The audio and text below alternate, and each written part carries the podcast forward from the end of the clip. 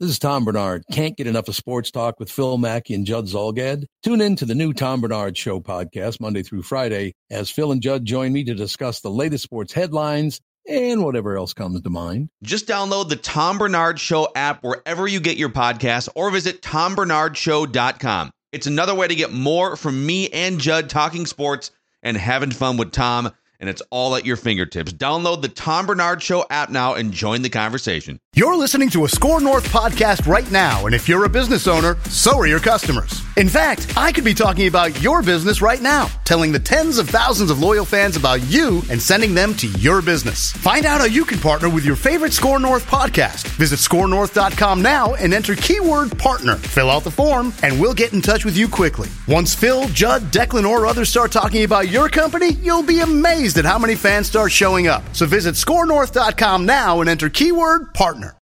Get in the know, nonstop Vikings talk. It's Purple Daily on SKOR North and SKORNorth.com.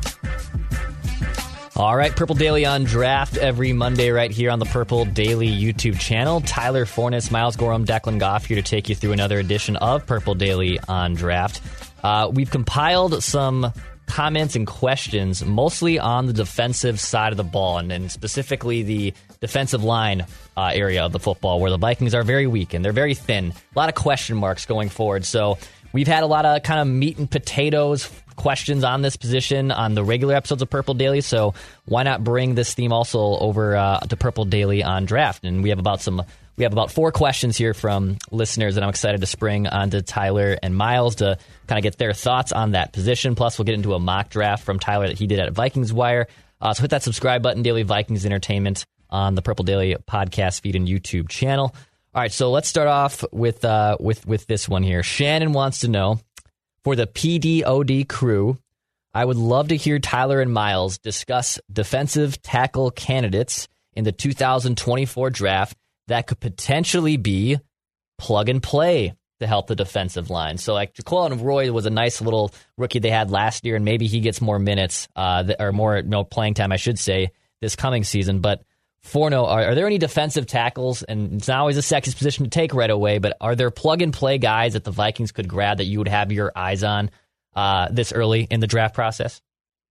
There's one that I absolutely love, and yeah, he's a big boy, and he's uh, every year I do the All Four on team. It's it's just my favorite players in this draft, and T'Vondre Sweat, the defensive lineman from Texas, has already grabbed a spot. He's 6'4, 362 pounds, and he moves way better than you might think for a guy that size. We're not talking Jordan Davis type athleticism, but we're talking very good for his size, and the motor is nice as well what I really liked about him was that there's a nice power punch in his hands. Uh, I it worries me a little bit with nose tackles who get up towards six four, and he has this issue as well. Plays a little too high with his pad level, and I'd like to see him utilize leverage a little bit better and get lower. But sometimes you just it, he's 362. How low can you expect him to get? So you almost have to just kind of deal with it. But with the how the Vikings want to play defense, you need that two gapper at nose. Harrison Smith played admirably well out of position. I want to slide him over to a three tech, a five tech, and let him do things that are a little bit more natural to him. Uh, what's really interesting about Sweat, he looks like he should be a zero tech, a true two gapper.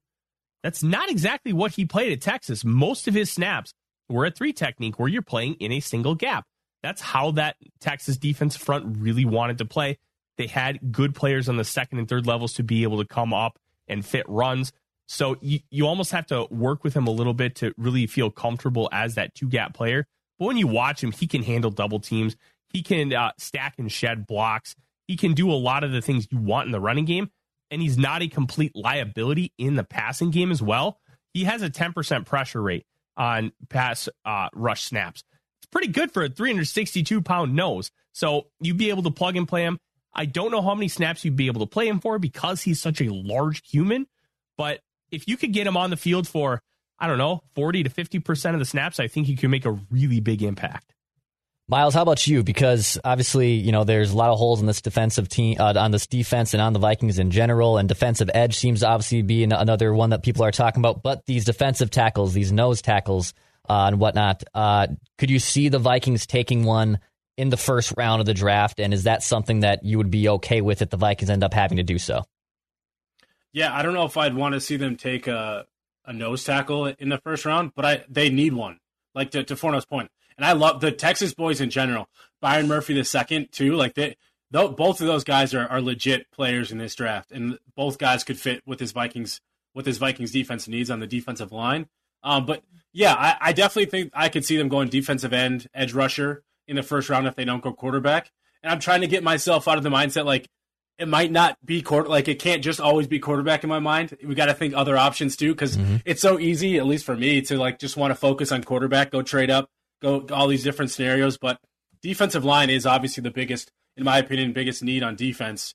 Um, Harrison Phillips is the only guy coming back that is probably worth um, having trust in, in in 2024 and beyond, um, or even just just for 2024. He's the only guy coming back under a contract that you're like, hey, he has a solidified role but he shouldn't be playing 900,000, uh, 900 plus snaps. Um, there's no way that should be happening.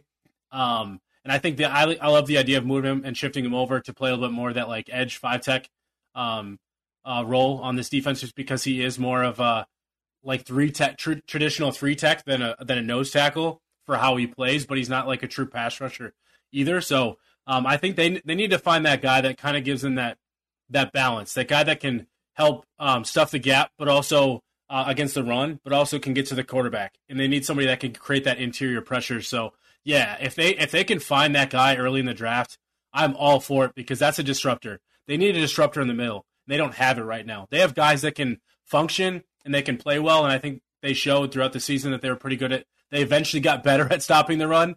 Uh, that Eagles game, take that one out of the out of the way because that doesn't count. We don't want to count that one. But other than that, I think they did a, a pretty good job overall of defending the run and I think they were able to find that like mesh point um, with Brian Flores. But they definitely need that guy that can be a true disruptor. You know, we have it within a division. Kenny Clark.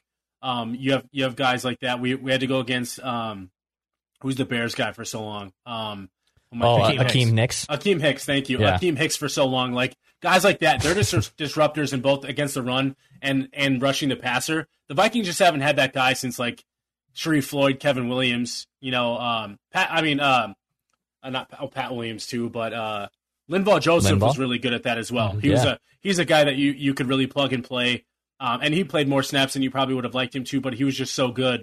The Vikings just haven't had that kind of guy in a long time, so would really love to see them find that guy this offseason, whether it's in the draft or or somehow in free agency. So Forno, this listener is named Tyler, so forgive me on my Tylers that I'm getting confused here. But Tyler, Tyler wants to know: Would you able to be able to talk about the guys on PDOD about the defensive? Would you guys be able to talk about the defensive tackle out of Texas, T'Vondre Sweat, and what they think of him? He's 6'4", almost 350 pounds. He's an absolute mammoth of a man in the middle of the currently small defensive line for the Vikings, and he's looking like an early day two pick. Uh, putting you on the sweat, uh, putting on the sweat. Oh my God, on the spot, Forno. Have you watched any tape or have you watched any Texas ball with T'Vondre Sweat? And what do you think of him as a prospect for the Vikings? Well, I, I, don't know if you listened to my, my first segment, Declan, but that's all I talked about is yeah. T'Vondre Sweat. Yeah, I was, just, was going to say we just just went Wrong like five minutes. uh, Sweat Sweat's the man. Yeah. Um, I, I, I think he's he's the guy that you take in round two and you don't think twice. It, not sexy, but sometimes you just have to eat your vegetables. Yeah. I will say though, to kind of add on, I would prefer the Vikings not have to take a defensive lineman because they use free agency to fortify the position and they fixed it there. Uh, a guy, a guy like Christian Wilkins. Sometimes you just have to spend on a player that you don't have, and that's what free agency is for. Free agency is for fixing needs. The draft is about acquiring the best talent. And I, I, would prefer that the Vikings don't have to go into the draft with a big need at defensive line because they've already taken care of it. Uh, this is where highlighting and deleting the comments when I'm done with them uh, comes into handy, and I forgot to do it on this one. So I already talked Don't about worry, Tyler, We still answered your question. We did though. We acknowledged Tyler's question. At the very least, we added that into the into the new layer of uh, of of T'Vondre Sweat. Uh, Miles, so we, we kind of went over some defensive line targets uh, th- uh, today on Purple Daily as well do you see them spending a lot of money? Like, let, let's take Hunter out of the equation here just for a second. Do you see them spending big money on a defensive tackle? Like, do you see them trying to figure out the way in free agency to get that? Or is it better to probably maybe not have to overspend it in free agency and maybe just identify it in the draft? Uh, yeah, I, I, definitely think they'll find a way to add at least another body within free agency, probably within the realm that we've seen from the Kwesi Adofo-Mensah um, uh, regime so far is in that like mid tier range. They're not. I don't think they're going to go out. Christian Wilkins obviously would be amazing. I think that's that's like a trendsetter. That's a that's the guy you're looking for to like re, to like really fix help fix that and fortify that defensive line and that disruptor I was talking about earlier. But I don't know if they have the money, especially if you want to try to bring back Hunter. I just I don't see that as like an option, and mm-hmm. I I don't know if I see Miami letting him go either. We'll see how that plays out. I know their their cap situation is pretty tricky too, but um, you know, I, I think we could see like the Byron Murphy Jr. type, the Marcus Davenport type signings, where you know you find that like eight to ten million dollar range guy, but who's good, who's coming off their maybe their rookie contract, a guy that um or maybe is you know um in their like later twenties, but they're you know they quite haven't quite hit that that mark. That's kind of been Kwesi's mark uh, market is like the guys coming right after the rookie deals that like 26, 27, 28 year old range guys that you can build on for the next you know handful of years, not just a one year stopgap. I think Marcus Davenport was a little bit more of like a uh, misnomer. He, that's not really a trend that like to go with, but they know they needed to fill that position, and that was probably the only they could probably only get him on a one year deal um, at a, at terms that they could were comfortable with. So um, I think they they kind of would prefer to do like the short two year, three year type deals, but get guys that they can rely on for those two to three years as well. So um, that they can hit in their while they hit their uh, their prime. That 26, 27, 28 year old prime uh, for a lot of these guys is important. Um, so I would love to see that kind of move. You know, maybe go get two guys. I, I like Jonathan Bullard as much as the next guy, but maybe it's time to like you can't rely. You gotta stop like letting these guys be your staple forces on defense though. Like Jonathan Bullard's a, a you know has been a solid player for the Vikings, but he's not he's not a staple. He's not a guy that you should be seeing play 700, 800 snaps. He's a depth, you know, NFL you know, replacement level player. And that I'm not trying to say that's no slight to him, but that's just kind of where he is. You should be trying to find a guy a step above that um, at, at, the worst. And so if they can do that and then still find a guy in the draft on like day two, day early day three, I think that's where they should really be focusing. So uh, one gauges on YouTube says, "I want an Aaron Donald type interior guy with our first pick." And you know, Aaron Donald's a first ballot Hall of Famer, just an insane game record two at his position. Is there a can't miss? I mean, is there is there a can't miss defensive tackle that maybe is not on the Aaron Donald Hall of Fame path, Forno, but is there anyone in the draft that maybe is going to be like a game wrecker type? Like uh, like Donald is at a defensive tackle, or is this more of a weaker class, or more of just a depth class with not a lot of high ceiling? Look, I'm I'm going to be honest with you. I, I I understand the premise of the question, and I understand kind of what they're looking for and talking about.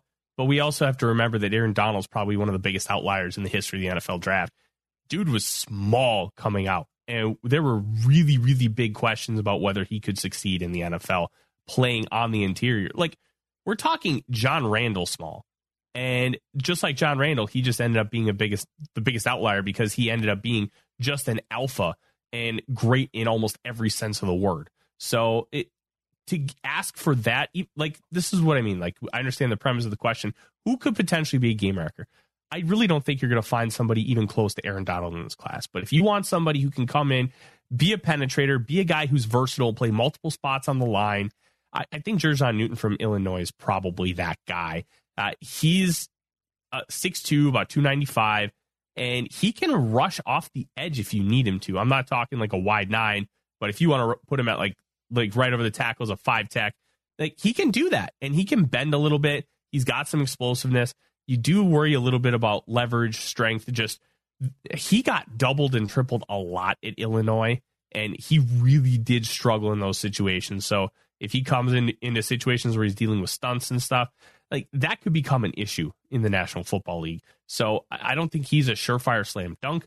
Wouldn't shock me if he goes top 10. I know Dane Brugler and Daniel Jeremiah, two NFL draft analysts who are very plugged in, mocked him towards the end of the first round, whereas the rest of the media kind of feels he's a little further up. Well, when they talk about something, you really have to take notice because it's that kind of information is mainly coming from NFL teams and is a little less opinion based and more reality based, so to speak. So I'm going to be very intrigued. Byron Murphy, he was a late bloomer, and that's the big worry with him. How how much of him being a late bloomer, like when you're 23 years old and you're whipping the butt of a 19 year old kid, eh, all right, sure, but if you're a 20 year old and you're not whipping the butt of the 18, 19 year old kid, then you're you start having more questions. Which is why the late bloomer can be a little bit of a red flag, but it doesn't necessarily mean it's like a, a death sentence or anything. It's just it's a part of the picture.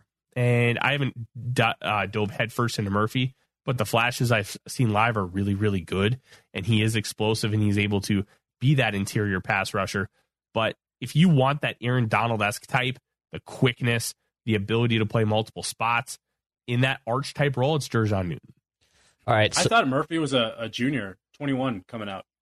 I didn't, didn't think he was older. I well, I know he's a I, Senior Bowl guy. From what I've seen, I think he's an underclassman Senior Bowl. Okay, that might be where I I goofed because well, e- either way, he really no, didn't burst onto the scene until this year. Yeah, I yeah, just yeah. thought he was older. No, uh, from what I, he's a he's a junior. Came in at, in 2021, so he's a true junior. All these crazy alien stories can't be true, can they? Hey, it's Stephen Diener, host of the Unidentified Alien Podcast. And whether you're new to the conversation or have been looking into it for years, you need to check out the fastest growing alien show out there, the Unidentified Alien Podcast, or UAP for short. There's a crazy amount of alien encounter stories out there from all over the world. And the beauty of it is that I bring them all to you and let you decide what you believe. Download and subscribe to UAP on any of the major podcasting platforms. And you can also find it on UAPpodcast.com. Okay, so Forno, uh, never you, mind. You did a mock draft at Vikings Wire, and actually, let's let's kind of start in the middle of this draft and work our way on, on on the outside and inside because you have a couple defensive tackles in this seven round mock, which you can find by the way at Vikings Wire. Um, you have a couple middle round picks going to the Vikings uh, in the defensive tackle realm, starting at pick 108 with uh, Florida State defensive tackle Braden Fiske. Um, you did a little bit of a write up here. He's quick off the ball and has power in his hands uh, with a great motor, but again, he's a little undersized, which is something we've been talking a little bit about. Um, what do you think of his potential with the Vikings, especially as a you know fourth round pick type of guy? I like this as a fourth round pick because he's got an incredible motor and he really got better throughout the course of this season. But you do have some issues, and that's why you're going to get a guy like him in the fourth round. Uh, what I've noticed with a lot of these nose tackle types is they're coming in around 300, 310 pounds. And that doesn't necessarily work for how the Vikings want to play defense. It's one of the reasons why Harrison Phillips is playing out of position. He's the same arch type of player, same body like size. You want that bigger guy who can really be a run stuffer with a little bit of athleticism and quickness to be able to dart from gap to gap. And Fiske, I think, is a high motor guy.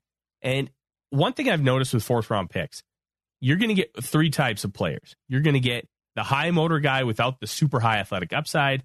You're going to get the super high athletic upside with with uh, very little production, or you're going to get the guy who's just a stud that falls either due to off the field stuff or injuries. Like Josh Sweat was in that bucket.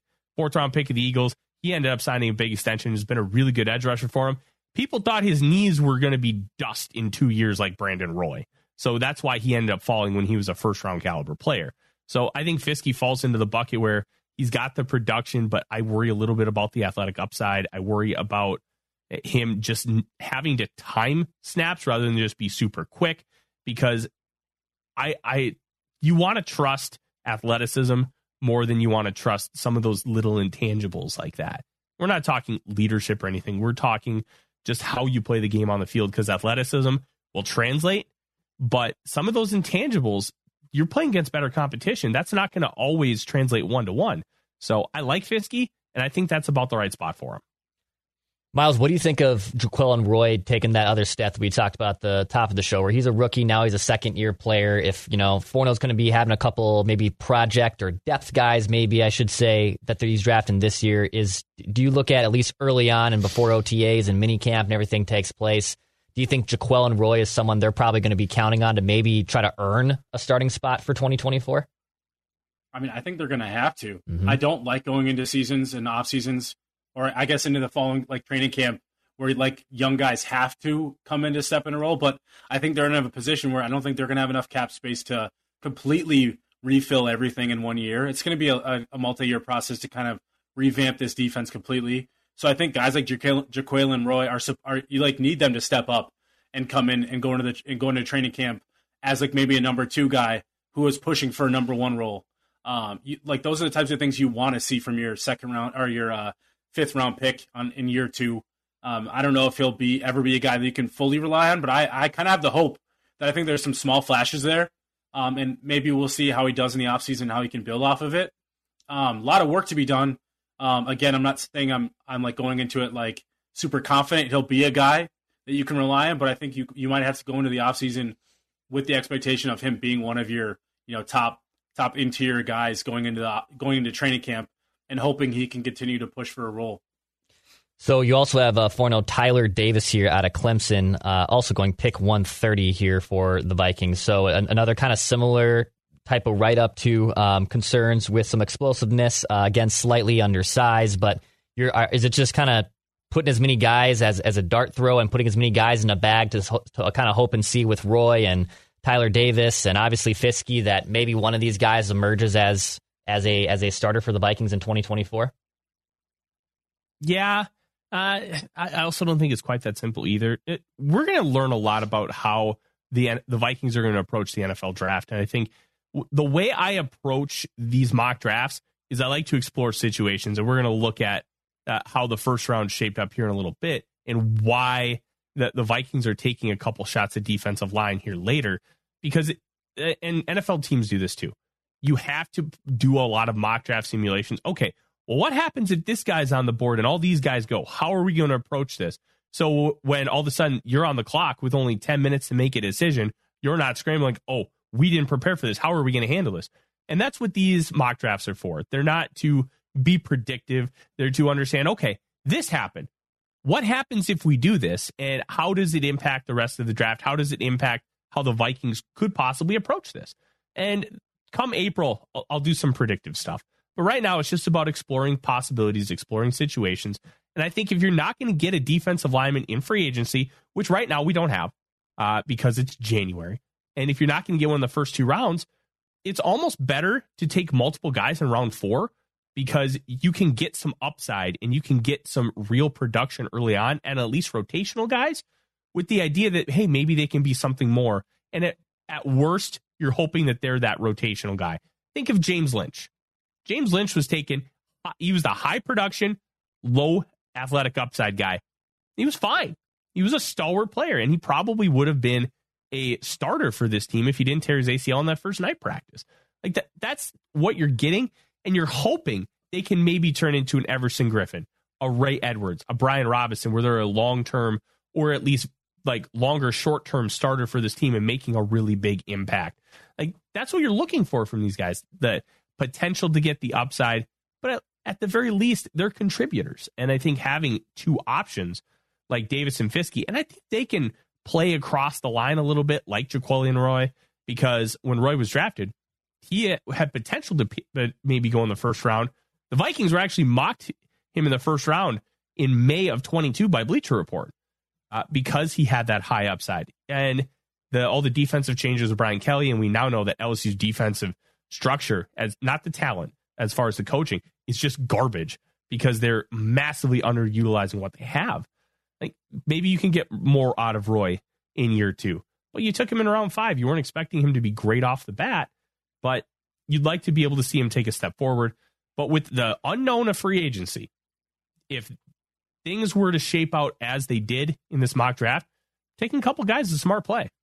Okay, so let's go to the top of the draft here. So, uh, with the eleventh pick in the draft, Tyler Forness, with the first selection in the uh, in this draft, selects in this mock wide receiver Malik Nabers out of LSU. Now, you mentioned mm-hmm. that very unlikely he'll probably be here, but if the top quarterbacks are gone and he is still on the board, that you probably can't pass up a talent like that, even if wide receiver is a position that the Vikings are at a little bit of strength right now with Justin Jefferson, mm-hmm. Jordan Addison, and whatnot. And Forno, I know you did a write up on him, but Miles, just quick, if if Nabers is on the board, do you have to run to the board and take it right away, or, or are you trading back? What would you, what would you do in that scenario if, if a talent like that is, is on the board at eleven? I, I, mean, you're you're talking to the offensive guy here, yep. the guy that you the receiver. Like I, I I'm I'm all for taking receiver.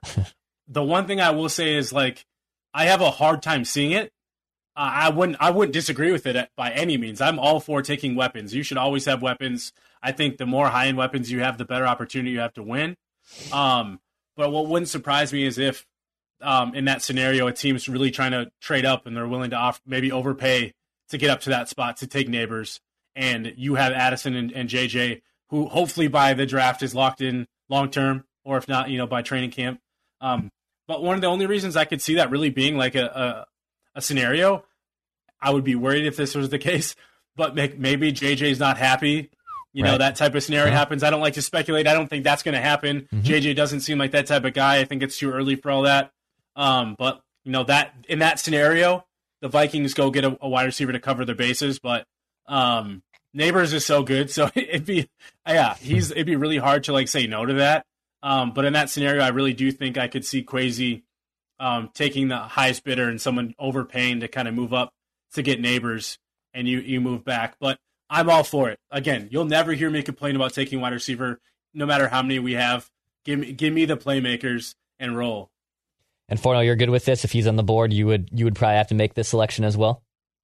Yeah. Uh, look, if Marvin Harrison Jr. didn't exist, Malika Nabers would be wide receiver one in this class with uh, pretty comfortably. I love Rome Odunze, but Nabers gives you a little bit of everything. He he can attack the ball, he can stack uh, in uh, as he uh, goes deep and really give that little bit of element of separation. Tracks the ball well in the air. He and Jayden Daniels were absolutely lethal on slot fades this year. It was uh, Daniels' favorite route to throw, and Nabers just made it so easy for him to lay it in there. Uh, and he's explosive after the catch. He can do a little bit of everything and he does it at a very very high level. I gave him a comfortable first round grade. I believe he's the number one or number two player on my board right now, but I only stack guys I've watched in full. So that that'll probably end up changing when I get to the Caleb Williams, Drake Mays, Marvin Harrison Juniors. But the idea of taking Nabers at eleven, which I don't I don't think he's going to end up being there, but in this simulation he was, mm-hmm. and if you have a talent like that you just don't pass them up. Remember, the Vikings in 07 didn't need a running back. They saw Adrian Peterson as this generational type player. Yeah. So they took him. Mm-hmm. The Vikings did so with Randy Moss in 98. They had Jake Reed and Cris Carter, multiple thousand yard seasons back to back. They took him anyways. Mm-hmm. If you find a guy that's just that good, you take him and figure the rest out later. Plus, free agency is for f- filling needs, the draft is for acquiring talent. We could be looking at a situation where they've already filled the majority of their needs and they can feel comfortable. And now if they find that guy, oh, we just have a casual top five player in the draft fall to 11. All right, let's just take him. Yeah. I mean, that situation, you're going to have multiple offensive linemen go in the top. You're going to have multiple quarterbacks go before the Vikings. So you're looking at a situation that would be advantageous for the Vikings to be able to make a selection like that because they don't have the ability to go get those guys and adding Nabers to the fold where, let's be honest, wide receivers a need anyways. Not a super high need. I ranked it seventh out of all the needs the Vikings have, but you have to have that third guy in this offense. And right now they don't. Jalen Nailor's a massive question mark after an injury laden year. Brandon Powell played well, but do you want to trust him as a full time wide receiver three? Probably not. KJ Osborn, I just don't think is good yeah. enough to warrant the contract he's going to get in free agency. So I would personally move on from him. And you need a guy. So you're technically still filling a need and you're getting a guy that's just got a super high ceiling. So if you take that quarterback, say in round two or move back up, now you have another piece to make that transition for him to come into the NFL that much easier because you have three really good wide receivers, Hock when he comes back, and bookend tackles with an overall solid offensive line. Feels weird to say that, but the Vikings have a good offensive line. And now you fix running back and let's go. Wouldn't shock me at all if they fielded calls at that position either. I wouldn't be shocked if teams are buzzing up there, buzzing up oh, the yeah. phone, and, and if the Vikings. If Malik Nabers is at eleven, oh yeah, yeah. like yeah. that dude is that dude's a top ten pick in almost every draft. So and if he makes it to eleven, I could one hundred percent see them probably even. I, I wouldn't want to be in a situation where you're moving back like a ton, but yeah, you're gonna get a lot of mm-hmm. calls, and if you get an offer that you know you can't refuse, you absolutely kind of kind of run mm-hmm. with it. Um, in round two for now, and we've talked about this one a lot. So uh, you have J.J. McCarthy, Michigan quarterback, going to the Vikings at pick 42. And now I, have seen mocks that have him in the first round. I've, have him, I've seen them out of the first round. He kind of seems, you know, that Will Levis type that we've brought up before multiple times on Purple Daily on draft. But I, I feel like again, if he's there, like this just seems just like a no brainer. Take your quarterback of the future, let him develop. You probably re-signed Kirk in this scenario too. I, I know you didn't really touch on that in this mock draft necessarily, but you probably have at least a bridge guy or Kirk Cousins back if you're taking JJ McCarthy in the second round. Yeah, and the, you really hit the nail on the head with the Levis comp. They're not the same player, but I think that the range and how people view Will Levis and JJ McCarthy are going to be in a similar spot. I don't think people are going to have him as a top 10 pick like they did Will Levis. Some people were talking about him going like first or second overall. I, I don't see that uh, with McCarthy. I didn't see that with Levis. I had a second round grade on him because I just didn't know how he'd be able to utilize his tools with any form of consistency. And that was the biggest question. And that was the biggest question with Josh Allen. Look at what Josh Allen's become. He, he's still turning the ball over 20 times, but he's he's carrying that Bills team consistently.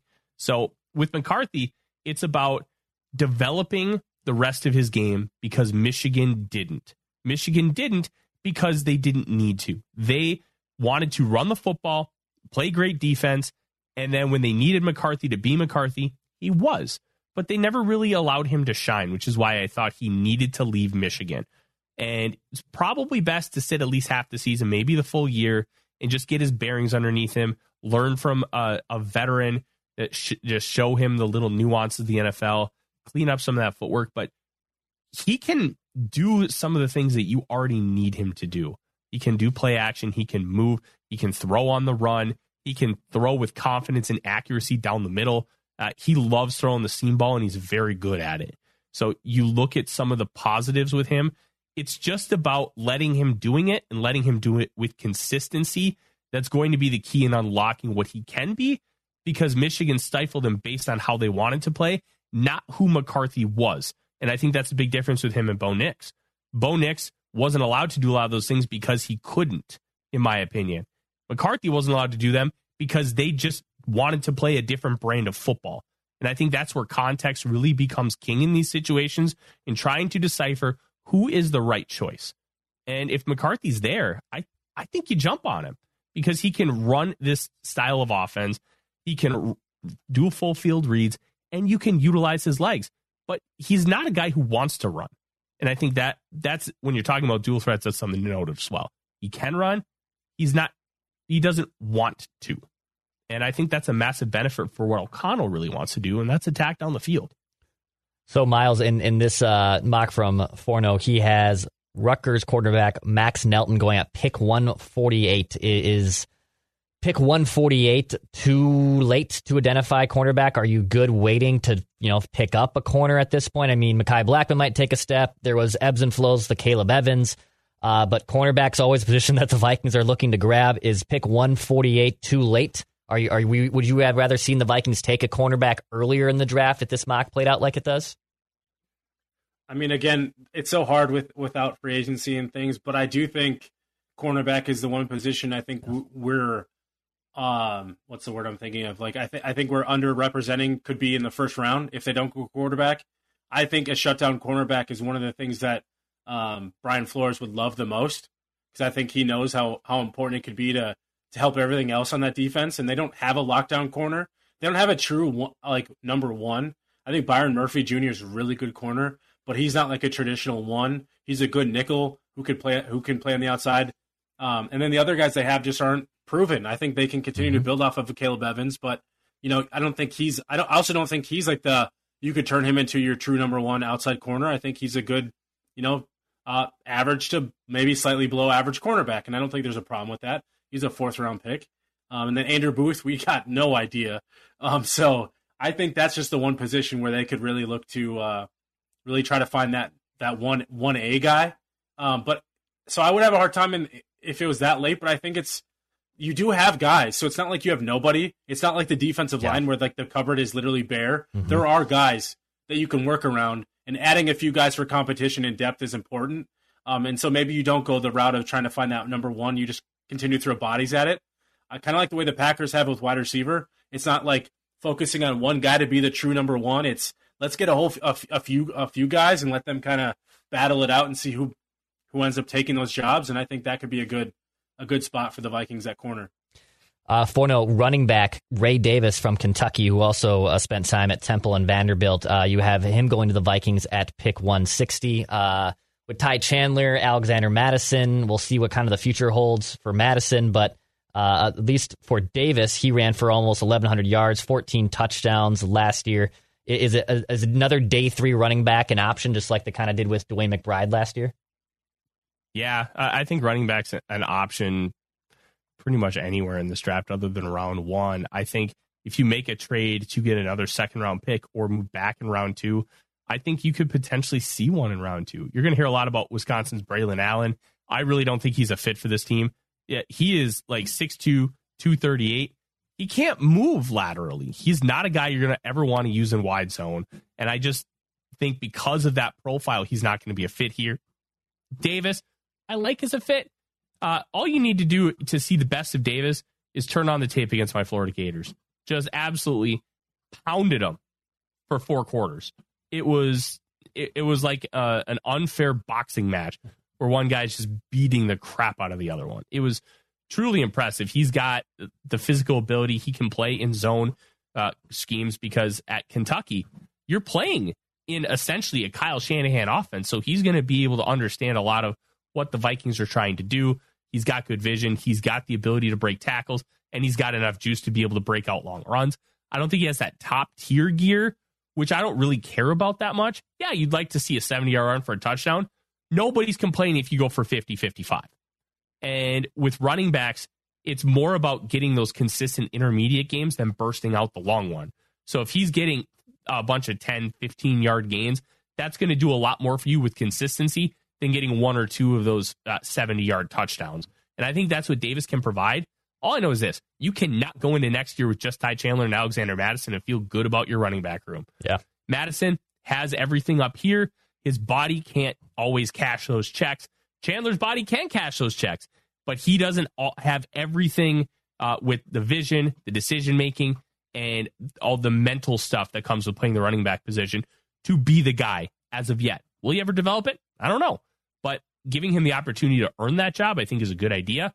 You just need to figure out how you're going to address the room by making it better. And I think Davis could. Uh, rounding out this mock draft here, just the last three picks in it, you have Colorado tight end Dallin Holker uh, going to the Vikings at 165. Austin Booker, uh, the former Gopher from Kansas, as an edge guy, going to the Vikings at 179. And then Florida Gator uh, Kingsley, is it Uwakam? Uwakan? How you pronounce it? I think Eguakun? is how you pronounce it. Eguakun, who's a swing guy. He can play center, he can play guard, yep. he can just be a depth guy for you. Um, Austin Booker, though, I mean, Miles, I don't know how much Gopher football you watch, but an edge not until also round six um, or round seven, right? And then this one, I pick 179. Um, Austin Booker, former Gopher, I don't know if you watched any of his tape or saw him play at, at the University of Minnesota, too. Um, is this someone that you maybe be interested in in day three for the Vikings? I mean, the the Gophers' defense this year was really good. I yeah. think that's the one thing that we know. I think that's one thing that you could be confident with that they were able to do this year because they didn't do a lot of other no. things well, especially on especially on offense. So um, I got no problem with it. I'm all for taking the hometown guy. I think he's worthy of a draft pick this year. Um, I haven't watched enough of him to like have like a truly informed opinion, but I think I from that defensive side, I think there's a few guys um, that you know I wouldn't be surprised to get drafted this year. So um, especially the the safety um, uh, Tyler Nubin. Nubin. Nubin. Thank yeah, you. Yeah, he'll be really um, good. He's he's obviously like a top two round guy, but um, I, would have no problem with it. The defense was really good. I think they they were versatile, and I think that was the one like bright spot of this of this team of the Gophers team last year. So, um, yeah, I mean, I I wouldn't I would like to take edge earlier because it's one position that you truly like. Again, we talk about cupboards bare. That one's probably might even be worse than your defensive line. Um, it's close, um, but uh, we'll see. And obviously, we'll see how things shake out in free agency and whatnot. But um, yeah, I'm I'm all for it. Awesome. Don't feel bad about not seeing enough of Booker Miles. He played, I think, 20 snaps at the U, and he's played less than 600 his entire college career. Mm. The dude yeah. is just, he's got arms as long as vines and athleticism. hey, uh, what do you do with those dudes? Yes, you, you just take it, take a shot on them and see if you can if you can hit something. I'm all, I'm all for it. Like the freaks on D three, go for freaks. it. Our next the day Aruna, baby, let's go. Love that. Geeks and freaks, freaks and geeks. Honestly, uh, great, great show too. Uh, Forno, you're in. You're at the Senior Bowl next week, correct? That's a week from today. Yes, sir. All right. I will be flying to Mobile with our good buddy Thor on Nice. Monday. Be flying back Friday. It's Okay. funny. Our arrival time on Monday and our departure time on Friday are the exact same. That's just a funny coincidence. I thought I think it's hilarious. Awesome, man. Well, yeah. So we're gonna have some great takes from the Senior Bowl. Um, we'll, we'll that won't be coming at you probably for a couple weeks, but for now we'll have boots on the ground there at least. So we'll have some takes from from that as well. So hit that subscribe button for daily Vikings entertainment. This is Purple Daily on Draft. We appreciate you guys for listening.